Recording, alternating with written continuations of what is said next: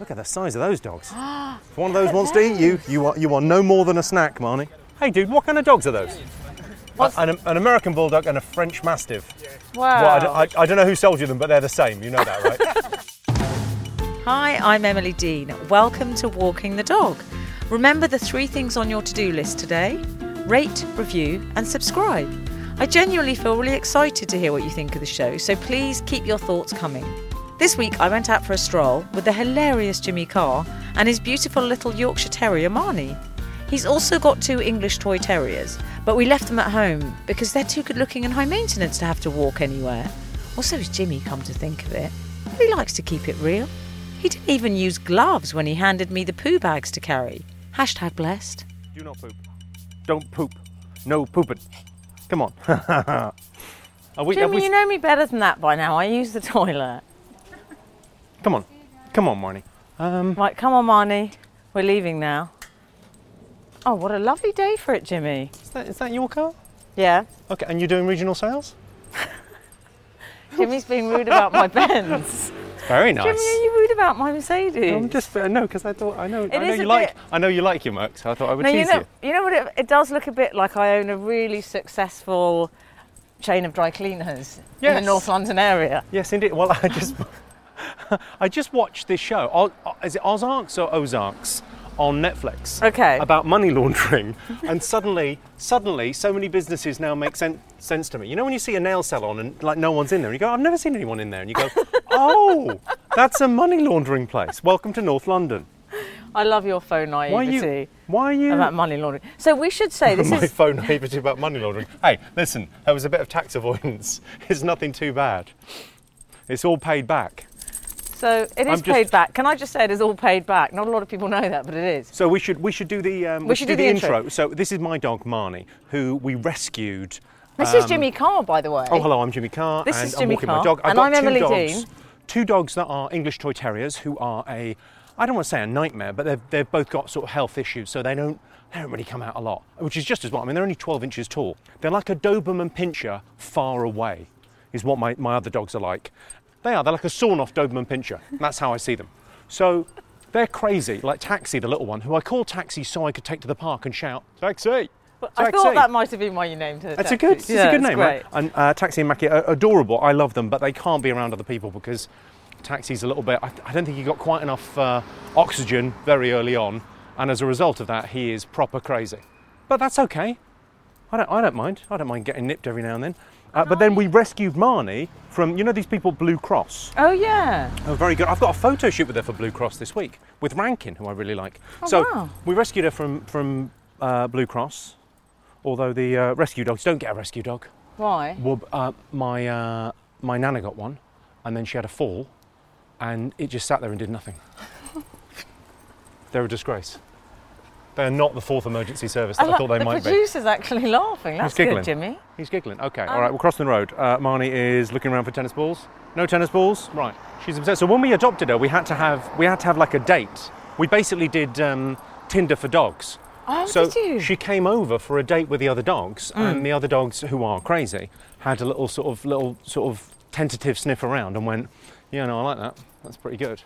And we got her like as a little. I mean, we just thought we've got a house that's big enough for another little dog, and you know why not? And she's an absolute joy. She's like the best thing that's ever happened. So cute. And what is she, Jimmy, breed wise? She's a Yorkshire Terrier, like a classic Yorkshire Terrier. When we got her, obviously she has slightly longer hair. Yeah. And I thought, well, she's cute. And then I cut the hair and kind of went, oh, actually, she's sort of the nicest thing that's ever lived. And the other dogs, I know you've said to me in the past, which I really enjoyed this observation, that you thought it was a bit like dating models or something. Yeah, they're apt. I mean, I think English Toy Terriers are maybe the most beautiful dog, and they're also, like, the heritage is really interesting. They're the first ever sort of town dogs. They were bred to be kept in town remember A.A. Gill, God rest his soul, sort of told me the heritage of the dogs. Came over one day and went, oh yeah, I know what they are. And it's they're the first ever sort of city dogs, and they were rattas. Because he was a big dog lover, wasn't he? Yeah, and he loved them, yeah. He was like, they were rattas, and they were there to kind of be, you know, small, and you could sort of have them in town, and they looked cute, so sort of London back in the heyday. And then this is just, a, you know, a, a Yorkshire Terrier, and they're just, I don't know, she's adorable, so playful. It sort of feels like you've got a puppy. Do you think she brings out the best in Mackey and Taxi because her sort of lack of neurosis is infectious in a good way? Well, that was certainly the plan. It hasn't happened. Okay. Hasn't happened. But they're some people are too good looking to be nice. And I think that's true of your dogs. I think Armand's, yeah, they're it's dating a supermodel. I don't know. Yeah, some models are all right. Some are a laugh. But I mean, that's a real unicorn. Money's just having a pee on everything as we go. She hasn't pooed yet. I've got the bags here just in case. I'm giving the bags. Just in case she or I poo, we've got bags. And did you? So were you from a dog or a cat family, like a pet family, when you were growing up? No, when I was growing up, we had. My mum enjoyed buying a dog. Did not enjoy keeping a dog. And then we had various family members and a wonderful lady called Joan Coleman, who's sort of, one of those people that's kind of like an aunt because they're around so much you just think, well, they're pretty much family. Yeah. And she was, so Joan was my auntie Bridie took my first dog, who was a Shih Tzu called Sooty. And my auntie Bridie was, yeah, it was my dog, but it was she was an older lady who lived on her own in London, and she took care of the dog when we went on holiday once. We went on a holiday for like a week. And she took care of the dog. And then we got back and she went, yeah, I mean, you're not taking the dog back because she was like really begrudging about taking the dog and then went, yeah, I mean, this dog's amazing. I've never lived with another thing. It's amazing. I love it. And then the dog lived like... And did your mum just say, oh, that's okay? Yeah, what was she going to say? What was she going to say? Some poor old lonely relative goes, can I keep the dog? Yeah, you can keep the dog. 100%. You never got to meet my mum. My mum was properly... the funniest person I've ever met. Like, not in terms of kind of gags, not kind of what I do, like, oh, I've written this joke and it's like a magic spell and you will laugh when I say it. Like, she just organically was just funny. Was in a way she? That... Yeah, well, I think... I had a really interesting chat about mums the other day with Clang, Jim Carrey. I'm such a big hitter. I've just got back from this comedy festival. But we had a chat about mothers. We were chatting about... Because he said this beautiful thing on stage about how... most comedians, people talk about tears of a clown. Yes, they do. Oh, hang on, did she just do a poop? I think she just did a poop. I'm going to run in. Poop. Who did a poop? I really hope that's Marnie's poo. I'm pretty sure it is. I mean, I'm not being sort of specialist about this. It's definitely not mine. Yeah, but it's quite big. It looks like it could be sort of Greg Davies's poo. Greg Davies is he's mainly an indoor man these days. I'd say 90% of the time. That might be it for Marnie. Perfect. So we're chatting about mothers and saying that cliche about comedians, like the tears of a clown, they're all depressed. Yeah. I don't think that's true, but I do think universally you can ask any comedian you know, oh, did you have a sick parent? Did you have a mother or a father that needed cheering up, either depressed or physically sick? Right. It's almost 100%. Really? Of like, oh, they needed cheering up. You needed to make it all right. And what seems to be true in your case then? Your mum was ill, yeah. Yeah. And a bit depressed or whatever, Yeah. Latterly. But just, but comedy had, like that, was the way of kind of making everything's all right. If we're laughing, then everything's okay. And was that your role in the family, do you think? As the person, you were the funny one? I'm not sure whether I really had much of a role. Not a kid, I mean... No. One of the kids. Try and keep quiet. Stay out of the way. Because I heard you talking. I listened to your Desert Island Discs and I absolutely loved it. Well, that's what this show needs, some records. Well, I know. I was going to say. I mean, we're walking a dog. Saw Jimmy Carr. You've chosen Beyonce's Crazy in Love. I did. But no, I loved your Death Cab for a Cutie. It's not you made her sound like Frankie Boyle. Yeah, same. That's what I hear. Yeah, the Beyonce was a really good choice because there's been an ongoing thing online for years about no one's chosen Beyonce for their Desert Island Discs. No, please. Oh look, Marnie's met someone. Marnie's met a dog. Look, no, he's a nice boy. Or girls. Marnie. I'm not good with these things. Yeah, you never know. If that's a girl, it's got massive testicles. Marnie's not too much of a fan of other dogs. Not huge. She's little. She's having a very nice time. She's a happy little creature. You talk with such affection about your mum, and it seemed to me that you had a really lovely relationship with her. Yeah, it's like, it's a nice thing as well, and it's that, God, I heard a beautiful quote the other day, which I'd never heard before. I'm sure it's a very a common thing, but the grief is the price we pay for love. So there was a really beautiful way of sort of saying, actually, that kind of slight melancholy remembering is actually a lovely way of kind of reminding you how much someone meant to you and how much that was kind of worth. It's kind of a nice way of summing up. But do you think also, you were saying... your mate Jim Carrey. Oh, well, I mean, sure. No, but you were referencing your conversation with Jim Carrey, which I liked what you were talking about because There's also, as well as Tears of a Clown, there's another cliche, which is that sense of people who lose a parent at a slightly early age that's too early. And in your case, it was too early. I think you were in your 20s, weren't you? So do you think that sort of propels you? And, you know, people like, whether it's Madonna or Chris Evans, or I don't know, you know, those people often talk about how that was the inciting incident in their life, if they've led a slightly unusual, a kind of extraordinary life. I don't know. I mean, I think you look for reasons, don't you? You look back and look for... I think you just sort of live your life and you make the choices that you make and you try and do the best that you can, and then you try and analyse it when you're talking like this, and you try and sort of find a pattern, you try and find something that kind of makes sense of it. I think often it's the case that we feel so sort of... It's such a privileged life. Right? What do I do for a living? I tell jokes to people that come out and want to spend a night with me, sort of, you know, telling them jokes. It's a very sort of privileged position, and you kind of go, well, come on, Marnie. Marnie, you can't smell everything. It's such a privileged position, you kind of look for a way of kind of taking ego out of it a little bit and going, oh, well, maybe it's because of that thing that happened early on, that maybe that's what made me do it, rather than just going, well, I'm pretty terrific. I suppose it was destined, you know. So I don't know, I mean, I think it can be certainly the catalyst. I think it's sort of I certainly think it kind of gives you a certain sort of independence or sort of belief in, well, you know, I've just got one life.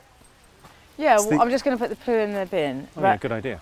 I mean, I lost people, but mine was more like a kind of Game of Thrones episode. It all happened very quickly. Yeah, I mean, it was really... I think 2, 3, bam. even on Game of Thrones, they would have gone, "What's a hell of an episode. That's a season finale." It's an odd thing that carpe diem thing, well, yeah, definitely. Because I think it does change your perspective, because it's... I think death is something that we sort of spend... I mean, there's a lot of kind of... talked about how, you know, sort of laughter and... It's kind of the opposite of death. You know, sort of feeling alive. We spend so much time kind of avoiding that. Yeah. And then when it happens, it does change the way you think about everything, because it's obviously always the elephant in the room. Yeah. When you were sort of growing up, you had, after you went to Cambridge, which was obviously kind of a big deal. Wow. Even though you played it down, I think, a bit. I don't know. I mean, I think like everyone that ever goes to those kind of places, I thought it was an admin error. Marnie's met, is that a schnauzer? Yeah, she met a schnauzer, and I think she's going to fuck him. I think she's going to break him off a piece of this Kit Kat bar. Come on, Marnie. Come on, get some. Get some. Is that... No, good-looking fella? Not for you. That's the worst piece of porn I've ever seen. Yeah. Come on, Marnie. Did you like that schnauzer? Yeah, so what I mean by that is... Like, a lot of people don't know you went to Cambridge. Frank Skinner said, oh, I didn't know Jimmy went to Cambridge. Not in that thicko way. Yeah. They've really tightened up the admin process now. They've really tightened it up since... They went that never again. But I don't think it's that big a deal. I think there's like a... I read a brilliant thing that J.K. Rowling wrote about this, about there being a statute of limitations on certain things in life. And like going... And it sounds really harsh, but I think there's like... I'd say the age of 30. If you're still going on about an academic achievement after the age of 30, something's gone horribly wrong. Something's gone horribly wrong. What are you doing? What are you... Oh, I've got a lot of A-levels. Right, I mean, no one cares. You're 44. Get over it. And we've all got friends, we could name them now, that have never got over their academic achievements. You go, that's just unless you're an academic. I know. Just enough. I mean, you're not Naomi Klein. Get over it. You know, it's. But also, I think there's a statute of limitations on the other thing that we're talking about, which is childhood trauma. I think that there comes, and it should be like a societal thing. If you go 25, you're 25. It's a big birthday. You get a cake. We're all going for drinks. And anything that happened in your childhood, enough already. Enough, no matter how bad it was, you have to take responsibility now. That doesn't seem like an unreasonable thing, and I know that's really callous because some people do have the worst time, but to what end? It's no good complaining about that beyond a certain point. You want to kind of go, well, no, you've got to do your own thing, make your own life, make this one better. There's one view that's callous, and then there's another one which I tend to subscribe to, which is that you're sort of taking responsibility for your life, aren't you? And you're saying... They don't have power over me anymore. Yeah. I mean, it's a little bit Christina Aguilera, thank you. It's a little bit as a philosophy, but I view that as a good thing. I think, hell of a voice that girl. After all you did to me. Yeah, hell of a voice. I love that quote. What did they do to her? I think they broke up with you. I think they put her in chaps. Did they? Backless chaps. Backless chaps. Yeah. That is whoever, I don't know who, obviously it's the unsung heroes of pop. But whoever put Christina Aguilera in backless chaps, can we buy her a drink collectively? That was a wonderful thing. It? I've moved on to Selena Gomez now. Jimmy loves Selena Gomez. What, that new track? Well, not the new track. This will be going out in a while. But the track with the it's got the bass line from Psycho Killer by. Oh yeah. And it's just so catchy. So catchy.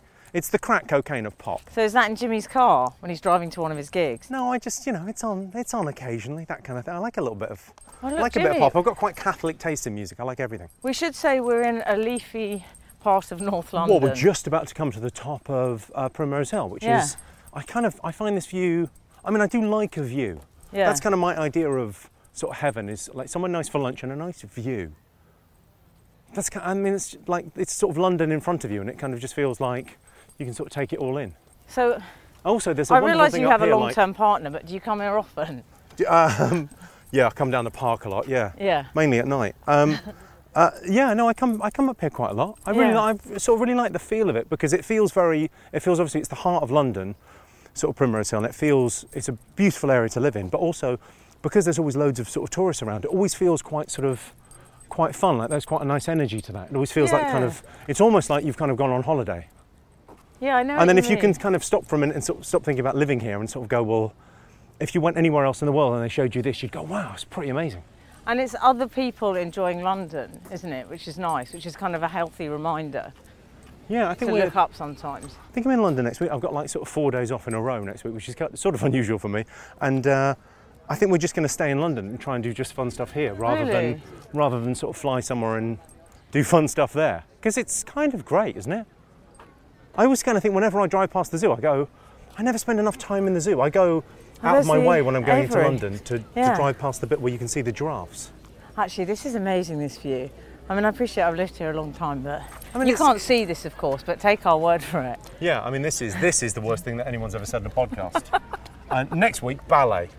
But, we've got the kind of the post office tower. Didn't we turn around? We're going to have our picture taken. Oh, okay. Right, why do we have to go quiet for the picture? I don't know, why did I go quiet? We have to go quiet for a picture. Yeah, but there's Marnie in it. Can you see Marnie?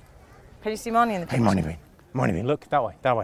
Yep, look at my balls, cool. So, after Cambridge, Jimmy. Yeah, go on. And you did Social and political science? You did political science. The potpourri of a degree. Yeah. I believe. The general studies of a degree. lot of little things. Nothing in depth. But when you decided to do that, was that with a view to, did you think you'd go into politics or something? No, I didn't have, it was literally, I've sort of talked about this before, but I don't think I'd made a decision really in my life until I was about mid-20s. It was just like, oh, shall I do A-levels? Yes, obviously. Yeah. Shall I go to university? Yes. Which one? Well, the best one I can get into. And then, and what course shall I do? The easiest course at the best place. I'm not an idiot. So that, it really kind of didn't fit. And then why should I get a job? Well, I guess some blue chip big company. Is that what people do? No, Marnie, you can't pee on that. That's a man's leg. Stop it. That is a man's leg. It was a lamppost coloured leg. To be fair, that's. He's not gonna hit you, is he, Marnie? People are sunbathing. It is not warm enough to sunbathe.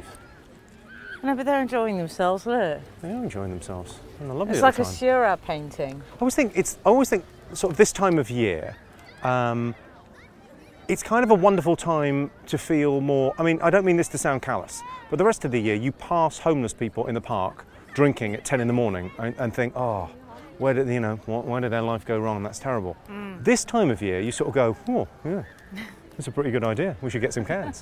It's a weird thing. When the sun comes out, you kind of go, yeah, outdoor drinking, yeah, let's. Yes, you're right, actually. It's more kind of inspiring outdoor life. Outdoor life doesn't become, it's not necessity, it's choice. A couple of guys, he's got a Stella, he's got a Kronenberg. No Special Brew, they haven't gone to the Special Brew level yet. You know the story on Special Brew? You know the story on Special Brew? No, go on. It was made for Churchill. Is that right? Yeah, so Churchill, the Danes, after the war, went, Churchill, look, thanks awfully, we never liked those Nazis. What can we do for you? We're going to brew you a beer. And obviously, then Churchill's people went, yeah, don't brew him a beer, because he's an alcoholic. He likes drinking. Beer, he's no interest at all. It's for women and children, as far as Churchill's concerned. And then they went, well, what if we made you, like, a ludicrously powerful beer? And they went, have a dart at it. And they made Special Brew. And that for him, like, presented him with a can. I'm sure he shotgunned it.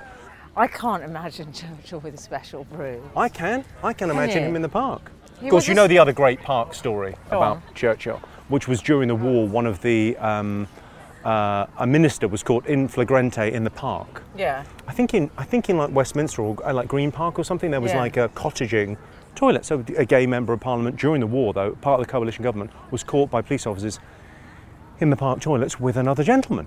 Or in the park, actually, just outdoors, in the park, with another gentleman. And obviously they went, it's wartime, they're not going to arrest the guy, whatever, it's a matter of, you know, national interest. So they went to Churchill, you know, gets woken up early and you know, in the morning, the briefing, well, this minister has been, you know, and his reaction was to say, what temperature was it last night?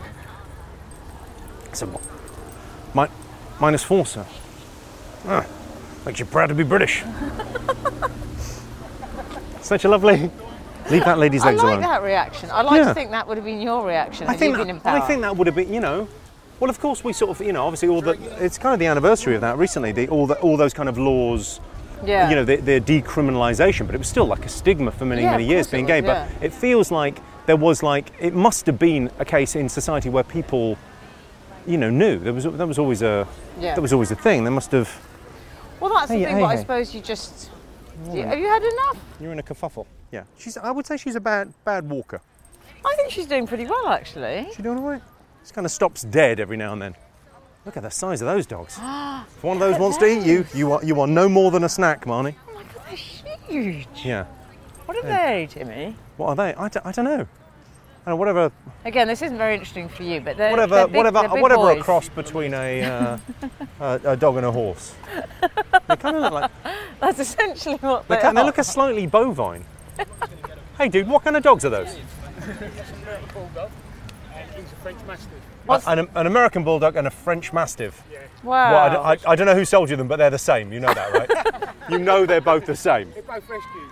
They're both rescues. They're rescues. Okay, yeah, I got. Mine's a rescue, but from a burning building, like actually a rescue, and it was pretty dangerous. I don't want to make a big deal, but it was. I'm basically a hero. We better get away before one of your dogs. Nice to meet you. That's okay. They're beautiful, aren't they? Oh, they're lovely dogs. I bet they eat a lot though. Mainly children. Of course. Small ones. How gorgeous looking creatures.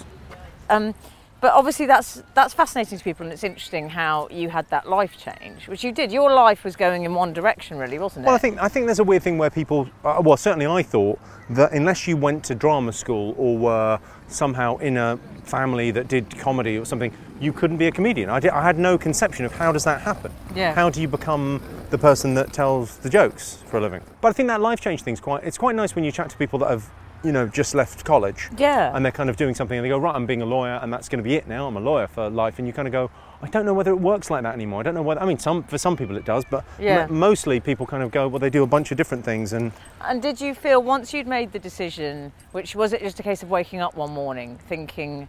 I think it's quite a long. I mean, I think it's really about not depression but sadness. It's about feeling like you don't like your life. Which isn't sort of, I think a lot of people, you know, depression's it's a horrible thing, and I haven't really suffered with depression. I'm very lucky, I think. But we've just seen a chua-hua-hua, which I believe. Go on, eat it. Come on, Marnie, you can eat that. Tiny it's a little chihuahua. Snickle snack. I mean, very it's a beautiful dog. It's lovely. It's very cute. Oh, no, don't eat it, or do eat it. Do eat it? I don't think you're going to eat it. Is that a puppy? Yeah. Is he a puppy? Oh, puppy. How old? 4 months. 4 months. 4 months. Okay. Is he a teacup though? Yeah. Yeah. He's lovely. It's a big cup of tea, isn't it? I mean, it's a tiny dog, but it's a big cup of tea. That's probably too much tea. You need 4 sugars in that. Oh, yeah. That is adorable. It's so gorgeous. Yeah. Oh. Hello. And oh no, it's fierce. It's taken Em's finger off. She's been very brave. You know when people say, "Oh, your eyes are bigger than your belly"? Yeah. On that dog, actually, the case. So lovely to meet you, and good work on the shoes you're wearing for the dog. Yeah, that is a very strong shoe game. This lady's got, I think, Miu Miu's? Boutons or Miu Miu's? Oh, gee. Huh? You got it right. I'm so proud. I know. Not even gay, but I'm good with shoes. Mm. Well, look. Good luck. Good luck with the teacup. Lovely shoes and dog. Thank you. In that order. That's a nice chihuahua interlude. I know, I'm so sorry, the embarrassment. You're the worst. You're the worst. It's like being with... The interview ends now. It's like Mean Girls. So, you know, you were saying, I think that's interesting, so you were saying actually, that's what propels you. You're thinking, oh, I could be happier than this. Is that what it was like? Yeah, I think so. I think you've got to sort of, not a rock bottom, but you have to kind of, I always really like that quote, the good is the enemy of the best. The idea that you go, like, if your life's all right, and I had quite a good job. And, you know, John Bisham and I have sort of spoken about this because he had a good job. He, like, you know, if you've got a good job, it's tough to leave. If you work in a call centre and you hate it, then it can be easier to kind of take the leap because you go, wow, I've got to do something. Whereas if you've got quite a good one and you can see your boss's life is quite good and you could have that in 5 years. Yeah. Yeah, that thing of kind of going, you have to do something better. You have to kind of... And maybe the death thing as well kind of comes into that because you go, you've got one life. What are you doing? Yeah. What are you doing? If you're not having fun, what's it for? And did you think there was a point where you thought, I might be the funniest man in the office? That's what's going to happen to me. Not so much. Not that, because actually I was so kind of down when I worked. I wasn't really that fun in the office. I think I was just kind of, oh God, we've got to do more of this. Really? Which wasn't, you know, and it wasn't a bad job, wasn't a bad office, wasn't a bad place to be. And people were very supportive. I remember I had a really nice boss at one stage called Mike Harl, who was just very encouraging. And I thought, well, I want to leave this job. And I went and got a job with some consultancy firm, Boston Consulting or whatever, I was going and having an interview with. And when I had the interview, and he went, what are you doing? He went, that's the same job somewhere else. What are you doing? You go do something else. Go do something else. This isn't for you. In the nicest possible way. It wasn't being, you know. You know, it's interesting what you're saying, that when I interviewed Alan Carr, he was saying he worked in a factory. You know, that idea that you're either a transmitter, basically, or a receiver. So you're someone who likes to communicate. I think you've misunderstood the conversation with Alan.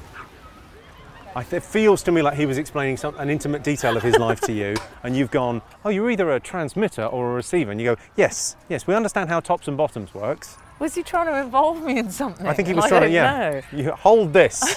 No, but you know what I mean. It's not, I see what you're saying, I suppose, is you're not saying, oh, people that do jobs like that, how can you? It's just that sense of, no, I think that wasn't right for you. That didn't feel like you were living your best life. Some people are like, you know, I think I've got a lot of friends that kind of have jobs that are, they work to live. Yeah.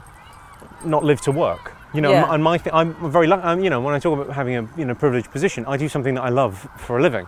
And I suppose, you know, you could say, oh, you probably work too much, but you sort of go, yeah, but work is more fun than fun. Yeah. There's nothing more fun than what I do for a job. So it's a kind of false read, I suppose. I think you're a really happy person. Like, I think you've got a happy disposition. Yeah. And I'm good at knowing what makes me happy. That seems to be the interesting question. Like, if you ask anyone anything, like the, what do you want? Fundamentally, the most important question is, what do you want? And if you can answer that, getting it comparatively easy, knowing what makes you happy is actually the tough thing. You know, in that way that people kind of go, well, you know, I want a Ferrari. You go, well, do you though? What you actually want is excitement, or you want the admiration of others, or you want to feel self-confident, or, you know, whatever those things. If you can get to kind of that base level of knowing what you want, then, and I think that's, you know, not to be too objectivism and Ayn Rand, I think that personal responsibility for your happiness is all you can have. You can never really be responsible for anyone else's happiness. And so what do you want? What do you want? Well, I mean, this life's pretty good. I like the life of a comedian. I think the idea of success is you get a false read on what that is, because people sort of think it's being on telly or being getting a Hollywood deal or stuff, and it's actually the first time you get paid to say funny things at a club. Right. That's when you made it. That's it. As long as you can, you know, pay for your life with that, then that's a joy. But that's everything. Do you think also you differ from some people in that the intention I never felt for you was, I will get on TV by any means necessary. It was, I want to make people laugh. You know, I feel like being a gigging comic seems to be your driving force rather than... Well, I suppose the reason I work the way I work is because it's ultimately, the telly thing is someone else's decision. Right. And at some point you have to be gracious when someone comes along and says, that's not you anymore. We've got some new people and they're younger and they're funnier and we prefer them, and you're yesterday's news. And, you know, at some point that phone call comes, or that, I mean, it gradually comes, hopefully, and you transition into something a little bit different, but no one stays at the top of their game forever. No one stays kind of doing those shows. Well, I think that's, you know, it's inevitable, but the stand-up thing, if you build an audience and you're good to them and you do funny shows, then hopefully they keep coming back and you get to kind of sustain that. Yeah. And even if the audiences get smaller, play smaller places. You know, don't have an ego about it, just go out and... Well, these people turned up, come on. But you've got to the stage now where you're so established and you've got such a big fan base, presumably, that you'll always have people come to see your show, won't you? Yeah, I think so. But I mean, in the same way as those kind of old school comics, always had that thing, So if you look at someone like, Jethro, it's like an old school comic that's never been on telly, but still does his thing, still plays the gigs that he used to play. Might not be as big as it used to be, but it's still, it's still a thing, still a great job. Mm. And there's something about the adrenaline or the high of being on stage, the fun of making people laugh, that's just, you kind of can't beat that. I think you enjoy fame. I mean, in the sense that there are some people I know who are really privileged, and have great lives and have achieved everything they want to, but it's like it seems sometimes to make them quite unhappy. And I've never really had that sense with you, and I wonder why that is. I think it's a very, I've got a very comfortable level of fame, and it's and again, you have to realise how lucky you are, because a lot of people want to be famous. I think it's kind of there's an argument to say it's a natural state, because we for hundreds of thousands of years humans lived in groups of about 60, and we all knew each other. Yeah. And seeing a stranger would have been the unusual thing.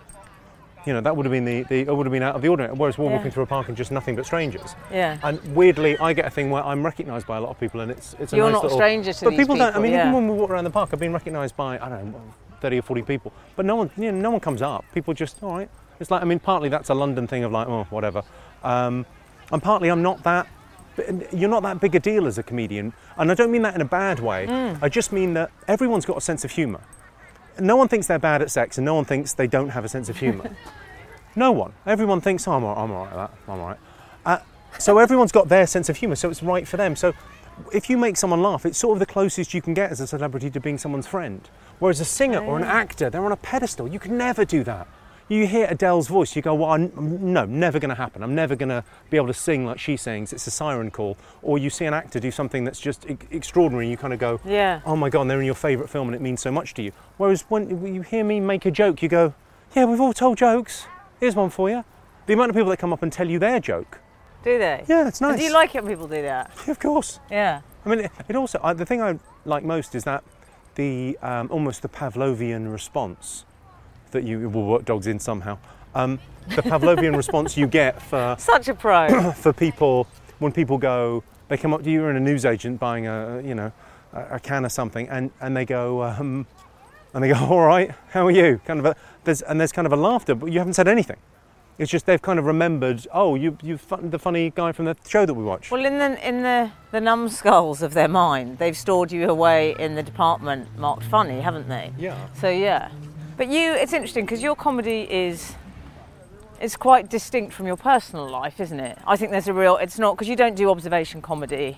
Well, it's in the traditional sense. You do. It's very unusual gags in this day and age, because I tell jokes.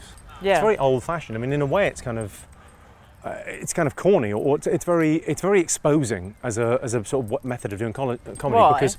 Because if you talk about your life, even if there's no punchline there, it's quite interesting. So if you get a good observational comic, even if they just tell you a story about how their life made them feel, it's like, well, that's the interesting bit. There's a brilliant American comic called Neil Brennan. Yeah. Do you know him? He did a show called Three Mics, which is on Netflix. Oh, okay. And Three Mics, it's a genius idea for a show. So basically, one of the mics is one-liners. Yeah. One of the mics is stand-up, and one of the mics is the truth. And I'd recommend you watch it. It's really interesting. Yeah, but you watch the hour, I've heard of that. And at the end of it, you kind of go, no, just be on the truth, Mike. Just be on the truth. Don't worry about the jokes. Just tell us what happened with your dad. That's the thing. Exactly. But it's interesting when you see the three together.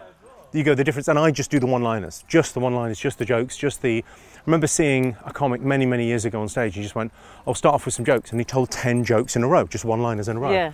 And I remember really clearly thinking, that should be the whole show. That should be the whole thing. There's no fat on that. Right. You're just making people laugh. And then they get into this kind of an altered state of just like going, washing over them and like, enjoying the jokes and liking the phrasing. And that's what I would want to see as a punter. But, sometimes, I mean, the grass is always greener. You sort of watch someone do a brilliant observational piece and think, oh, wow, that's really touching and beautiful. Does something really hilarious ever happen to you? And you think, oh, that would be, maybe I'll do my show this year like this. I'll just do an hour long around observation. A story. Yeah. No, I've got some kind of notes on things that I think, maybe I could do that as a bit of a show at some stage. But I almost feel like that would be a great gear to find later. Like at the moment, I've got the energy and I write a lot, and I'm sort of doing this best of tour at the moment, which is almost like having a sabbatical.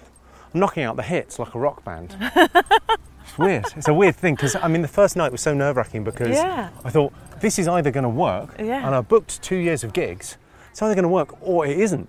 And if it isn't, I don't know what the f*** I do. So is this 2 years, this tour, then? And it's your best of, so presumably... It's like I've done like nine specials, close to sort of 12 hours of material, and I just picked my favourite sort of 10 minutes out of each show, my favourite jokes, and then wrote other bits for them around them, and there's a few little sort of new bits in there. But basically it's kind of telling those again, but I'm kind of amazed at the response it gets, because people, because of the volume of jokes I tell in an hour, they don't kind of acknowledge, or somehow they haven't registered that they know the joke. That's interesting. Because you forget almost instantly. I think you just remember the laughter, you don't remember the line. Yeah. So much, so it's not like, I don't know, Monty Python doing the, you know, because my jokes aren't that famous. They're there not is that like, sense of comics becoming stars. I think we had a few moments where I think there's, I mean, my opinion is kind of there's comedians that you go to see, and there's comedians you go to listen to, and I think someone like Peter Kay or Michael McIntyre, I think are kind of good comedians get laughs, great comedians get love. I think people go and see them and they love them. They just want to be in the room with them. They want to. It's almost kind of worshipping. It's almost like, even if they were saying stuff they'd said a million times before, they find them just, it's like a friendship. They're a wonderful presence. And then there's people you go to, you know, I think I've got a different thing where people come and they go, I'm just going to, obviously they're coming to laugh at their jokes as well. I'm not like denigrating those guys. Like they're coming to listen to the jokes as well, but there's another factor. So I think they can carry off an arena and be like, and that rock star thing. Whereas I think me in an arena would just be a bit like, we're a long way away, aren't we? Or hang on, I told him to f*** off and he didn't hear me. This is terrible. Little Jimmy.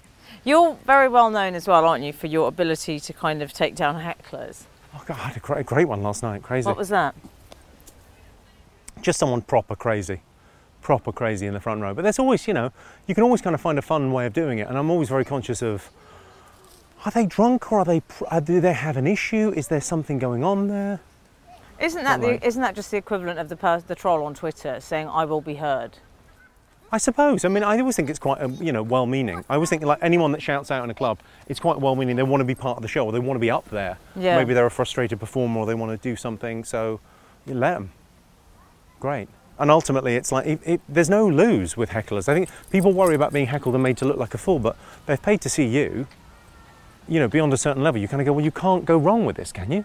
Do you think great when that happens? Yeah, it's got to be someone else taking the strain. And if they get a brilliant laugh, and, you know, if they say something genius, you kind of go, well, all right, it's a big laugh. Yeah. I'm not splitting the money with you. Good luck on everything. But again, thanks for that. That's a very... let's go down here and then we can get a drink, because I'm quite thirsty. We could take one. But again, Jimmy, that's a very... Oh. What happened? Just a wee. Oh, it's just a wee, okay. Just a wee. That's Marnie just doing a wee. Again, that's a very glass half full approach, which I think you have. So when you're feeling more, you must have sad moments sometimes. When? Jimmy, sad moments. When? What do you... when did you last cry? Oh God, I'm trying to think. Probably yesterday. Why? I went to see Dunkirk, and I cried at the end of Dunkirk, like properly. Oh, streaming. Spoiler alert! Sorry. Spoiler alert. Yeah, don't panic. It turns out we won the war. I googled it. Oof, that was close. Yeah, you know, I'm quite, you know, I think that's an absolutely legitimate thing as well. Yeah. You watch that and kind of go, oh God, our generation, what have we done? What have we got to grumble about? But that's a nice cry, isn't it? Like yeah, it's a movie and stuff. Well, it's also that kind of thing of you have sort of the admiration for not even those individuals, but that generation of like, total war. I can't imagine, like total war now would be like, if you told people they couldn't charge their phones, they go, well... I'm not sure. What do the Nazis say about phone charging? Well, that would be the reason for draft dodging. Oh my God, I can't even get reception out there. Yeah. I can't believe it. What do you mean it's top secret? I've got it on Facebook. It's a private Facebook. It's encrypted though, I thought it was okay. Yeah, no, it's on Snapchat, don't worry about it. Yeah, it's honestly, fine. Don't worry about it. Oh, there's the Chihuahua, Jimmy. Oh yeah. I really like that Chihuahua. Well, again, hey. Should we go back to ours for something to drink? Yeah, shall we? Let's wander down here. So, I'm really lucky because I get invited to your parties, which are incredible. You're like a modern day Gatsby, Jimmy. I am. How do you feel about that I am comparison? A modern-day Gatsby.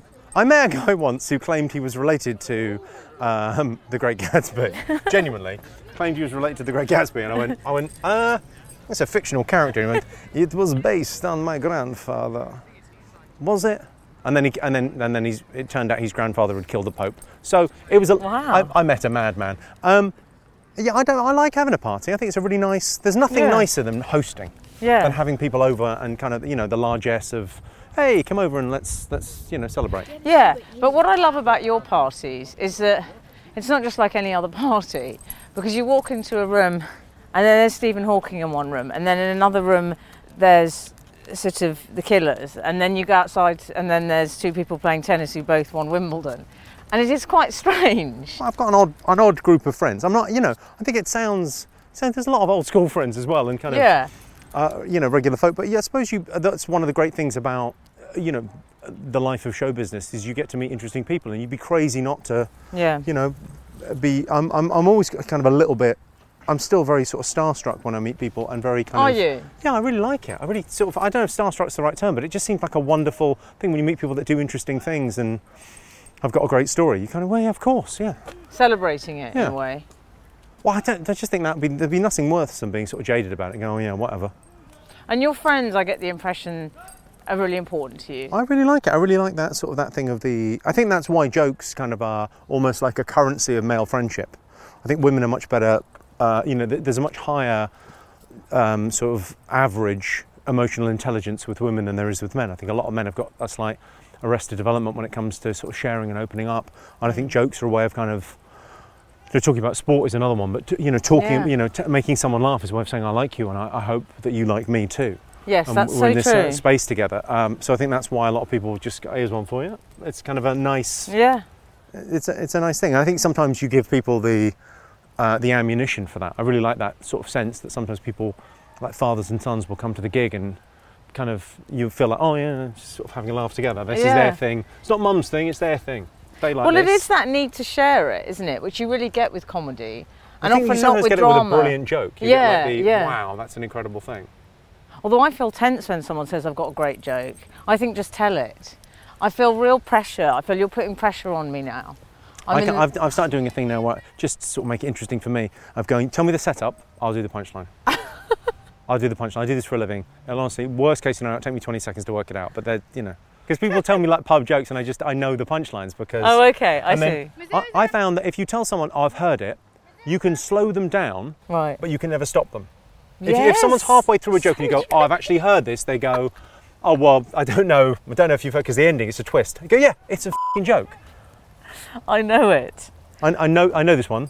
My favourite thing is getting told back, and I got this on email the other day from a friend who sent me one of my jokes. We're exchanging jokes on email because I was trying to cheer him up, and... he sent me one of my jokes back, which I just thought was... I didn't say anything because it would be a dick move, but it's like the nicest possible thing. Yeah. Oh, you'll like this? Yeah, I do like that, yeah. Did you not say, actually, no? Well, that's good that you didn't... Well, actually, that's one of mine. Yeah, no, I should have said that. Great move. So, Jimmy, I also wanted to say, you give very good advice. And what I like about the advice you give, I find, is it's very practical, because you're quite a pragmatic person. Well, so do I give good practical advice? Yeah, you do. No, I don't mean like my car's broken down. Yeah. You'll just say, wow. Yeah, that fixed, love. I think there's a lot of people don't listen very well. You know, I think when a friend comes to you with a problem, they invariably know the answer. Right. And they're just checking. They're just kind of double-checking their logic. That's an amusing-looking dog. It's basically a cartoon dog. We've just passed a dog that's made of scribble. It was drawn by... Scribble dog? Yeah, it was sort of drawn by a child and then brought to life somehow by magic. That is a scribble dog. I love scribble dog. There's nothing, you know, better to be than, you know, a foul-weather friend. You know, if someone's going through something, it's good to be the person that calls. You always say you've realised that with always things that you've gone through. Even if you don't know what to say. Even if you sort of go, oh, I don't know, do I know him well enough? Do I know him well enough to go and visit? Well, he's definitely dying of something, so go. Go, don't feel awkward. If you do feel awkward, just go, I feel a bit awkward, but I thought I'd come and say. And you learn... Oh, do you think this is all right with these? What are these characters like? Yeah, they might eat my dog. I've got other dogs. We've been through this. All right. Fine, well, good. I'm interested in what you think of this, because You were a kind of late developer, if that's not unkind. No, I think that's fine. I didn't lose my virginity until I was 26. That's very late in this sort of day and age. And that meant, why was that, do you think? I don't know, I think I was quite sort of repressed emotionally, a little kind of block on that. I was quite a religious kind of person. I sort of had, some faith and stuff, and I kind of, I don't know, I think I had sort of maybe grand romantic ideals. I'm not sure. I mean, it's difficult to kind of to pinpoint, and I kind of, in a way, not to dismiss the question, but I sort of think it doesn't matter. I kind of think you could spend your life in Freudian therapy analysing why. Doesn't matter. Just what you're doing now, what's the future. We spend a lot of our time in the present or in the future, and there's only kind of right now and trying to be in that. So don't try and overanalyse it. My God, I'm an amazing looking greyhound. It's incredible. A whippet. All right, it's a whippet. It's lovely looking though. Yeah, that's a great colour. That should really live in my front room. That would go with everything. It really would. Yeah. It's good for your colour scheme. Yeah. God, I can't remember. What was I whittering on about? You were just saying that you don't think it's relevant, essentially, that you lost your virginity late. I think it's a nice thing to discuss. I know it sounds sort of a bit self-aggrandising. I think it's a nice thing. It's a nice thing to discuss because I think someone listening to this who's 22 and hasn't done that and feels like, oh, life's passing me by. I think especially now the fear of missing out in society, or the fear of everything's happening somewhere else to someone else. And if you're not a billionaire by the time you're 21, like Justin Bieber, somehow life's rubbish. It's like, I didn't really have to deal with that as a child. I sort of grew up in Slough, in quite what I thought was a very nice place with nice people. I didn't sort of feel like I was missing out on anything because I wasn't aware that there was anything better than that. Mm-hmm. Now it feels like it's very unfair on, children growing up because they get to see everything else. They get to see these. Sweet 16 shows on MTV where people get bought Lamborghinis, and you kind of go, oh right, that looks good. Where's that going on? Yeah. So it encourages the feeling of dissatisfaction with your own. I think, or life, a little bit of kind of alienation or whatever. Kind of feeling like there's a better. Yeah. Well, that, I mean, maybe that makes you strive for more things. Maybe that's not so terrible, but it strikes me that kind of material kind of worship is kind of a bit. I don't know, I think social media is kind of, it's amazing in so many ways. It's given everyone a voice, everyone an opinion. Mm. But it's also very sort of dangerous as well, because you go, well, there's no, the post-fact world that we live in is a product of that, where everyone's opinion is as valid as everyone else's opinion. Yeah. And it used to be, no, just like an expert on the news. He's an expert, he's got a degree in that. Yeah. He's like, he's a doctor, listen to him. And then someone else goes, no, actually, I think MMR... probably gives you something else. You don't know anything about it. And it's weird, that whole notion of having a trusted news source as well, which obviously that's all kind of collapsed a bit as well. Yeah, it's a and I think that, for me, it's the most sort of, I mean, I sort of don't mind that for me as much as the teenage thing of going, the idea that you're on Instagram and Twitter and everything else, and it feels like your life is sort of, being judged against everyone else's very early on. Mm, mm. But you didn't, when you were growing up then, I think you were probably just thinking, I don't know, but like you didn't feel that pressure, did you? So when you went to Cambridge, were you kind of sociable? Were you going out a lot? Yeah. Drinking quite a lot, I think, kind of college was, it was mainly around booze, like in a way that wasn't entirely healthy. Mm. I've got quite a non-addictive personality, so I think... Have you? Yeah, I'm not very good at... I mean, I'm quite good at sort of... I don't need to... I didn't drink for about 12 years when I started doing comedy. Not out of any great... I wasn't properly teetotal. I was teetotal for probably about 8. But it wasn't out of any kind of, I need to give up booze because I'm drinking too much. It was just like, well, I can't be hungover tomorrow because I want to write jokes or learn how to write jokes. And then I can't be drunk tonight because I'm on stage and then I've got to drive back. And it was almost a kind of a practical thing. And it was also, I was drinking, I think, after, not at college, but after college, I think it was about kind of sort of cheering myself up a little bit, or like drinking for the wrong reasons, like trying to recapture the college years. Yeah. That's an odd phase of life that no one really talks about, post-college, trying to keep that going. Well, yeah, that's a bit of a depressing 3 or 4 years, isn't it? Like, where you sort of go, because I remember chatting to my friend Rufus, who's, wise beyond his years, sort of, like my first job, going, oh, God, I feel a bit down. This is rubbish. He went, yeah, you've never worked before. Shit, isn't it? You get up at 6 in the morning and you get home at 8 and you're exhausted and then you have to do it again. It's rubbish.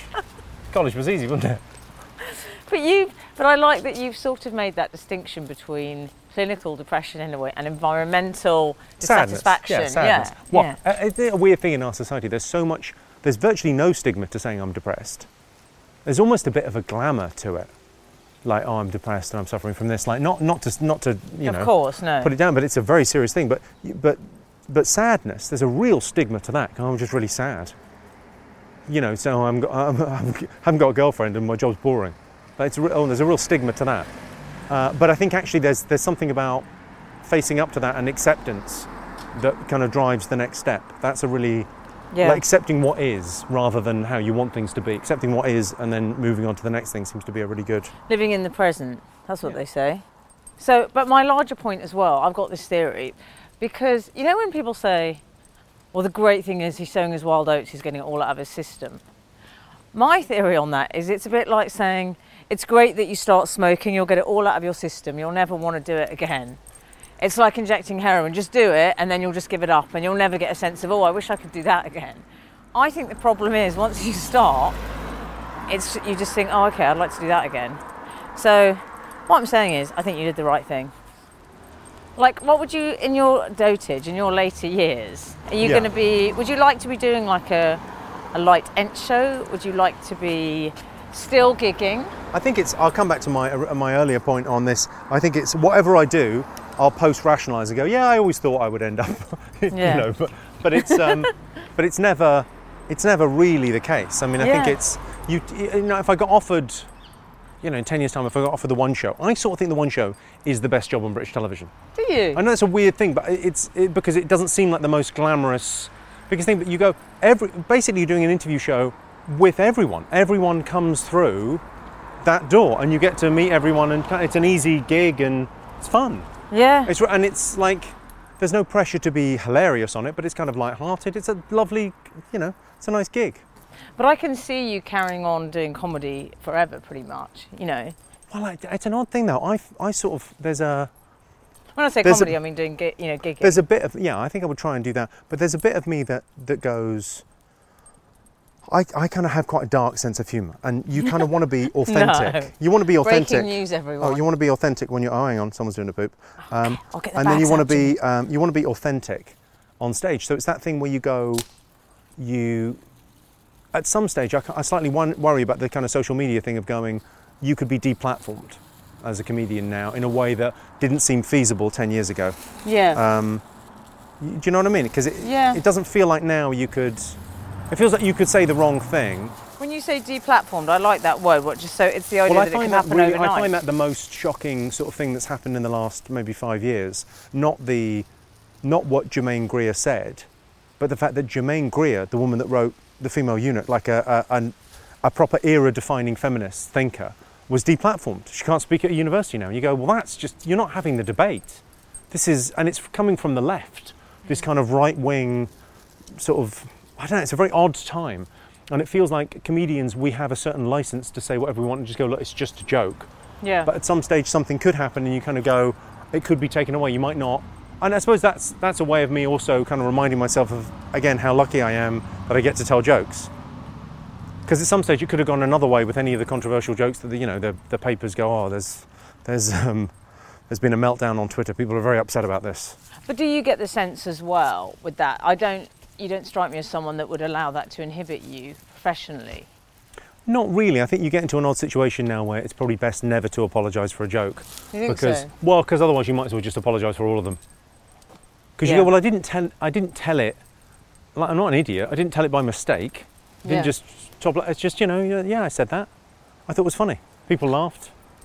You know, I don't know. I don't know what your the end. And the end of it is, you know, people kind of going mixing up a joke and advocacy of whatever it is you're talking about. Yeah. You tell a joke about ISIS or terrorism. You're not advocating anything. You're laughing. What else are you meant to do with these terrible things? Or you know. But there is more fear surrounding that, isn't there? I think people are more careful about that. And actually, you've made a point in the past, which I tend to agree with. You know, I think I heard you possibly, it was either on Desert Island Discs, but I've heard you make this point before that, you know, you're not going and shouting it through someone's letterbox. Yeah. So, I think that there's certainly a difference in what you do on television and what you do live because it's, you know, they're literally buying into your comedy. We've reached the house now. We have reached the house. And so it's pretty much the end of the walk. Just another 2.5 miles up the driveway to the front door. And then you're gigging tonight, aren't you? Of course, yeah, Sunday night. So you'll have your little drive, Jimmy in the car. I've got ages. With his music on. I've got, yeah, with a little bit of... What will you have on, Selena Gomez? Yeah, probably. Yeah, maybe? A little bit of that. I'll probably, I don't know, a podcast of some description, something, you never know. I can recommend one. Jimmy, I've really enjoyed our dog walk. I'm holding poo. Yeah.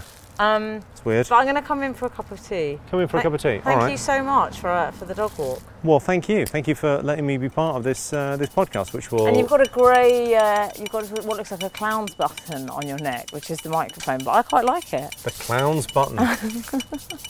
Okay. Again, that feels like something Alan Carr told you about and is actually not what you think it is. Thanks for listening. I really hope you enjoyed it. And here's this week's doggy tip. Remember, money can buy you a lot of things, but it doesn't wiggle its butt when you come in the door. Well, unless you've paid someone to do that, and they'd probably charge you by the hour, if you know what I mean. Well, that's all for now. We'll be back soon with some of my human and furry friends. Join us again next time.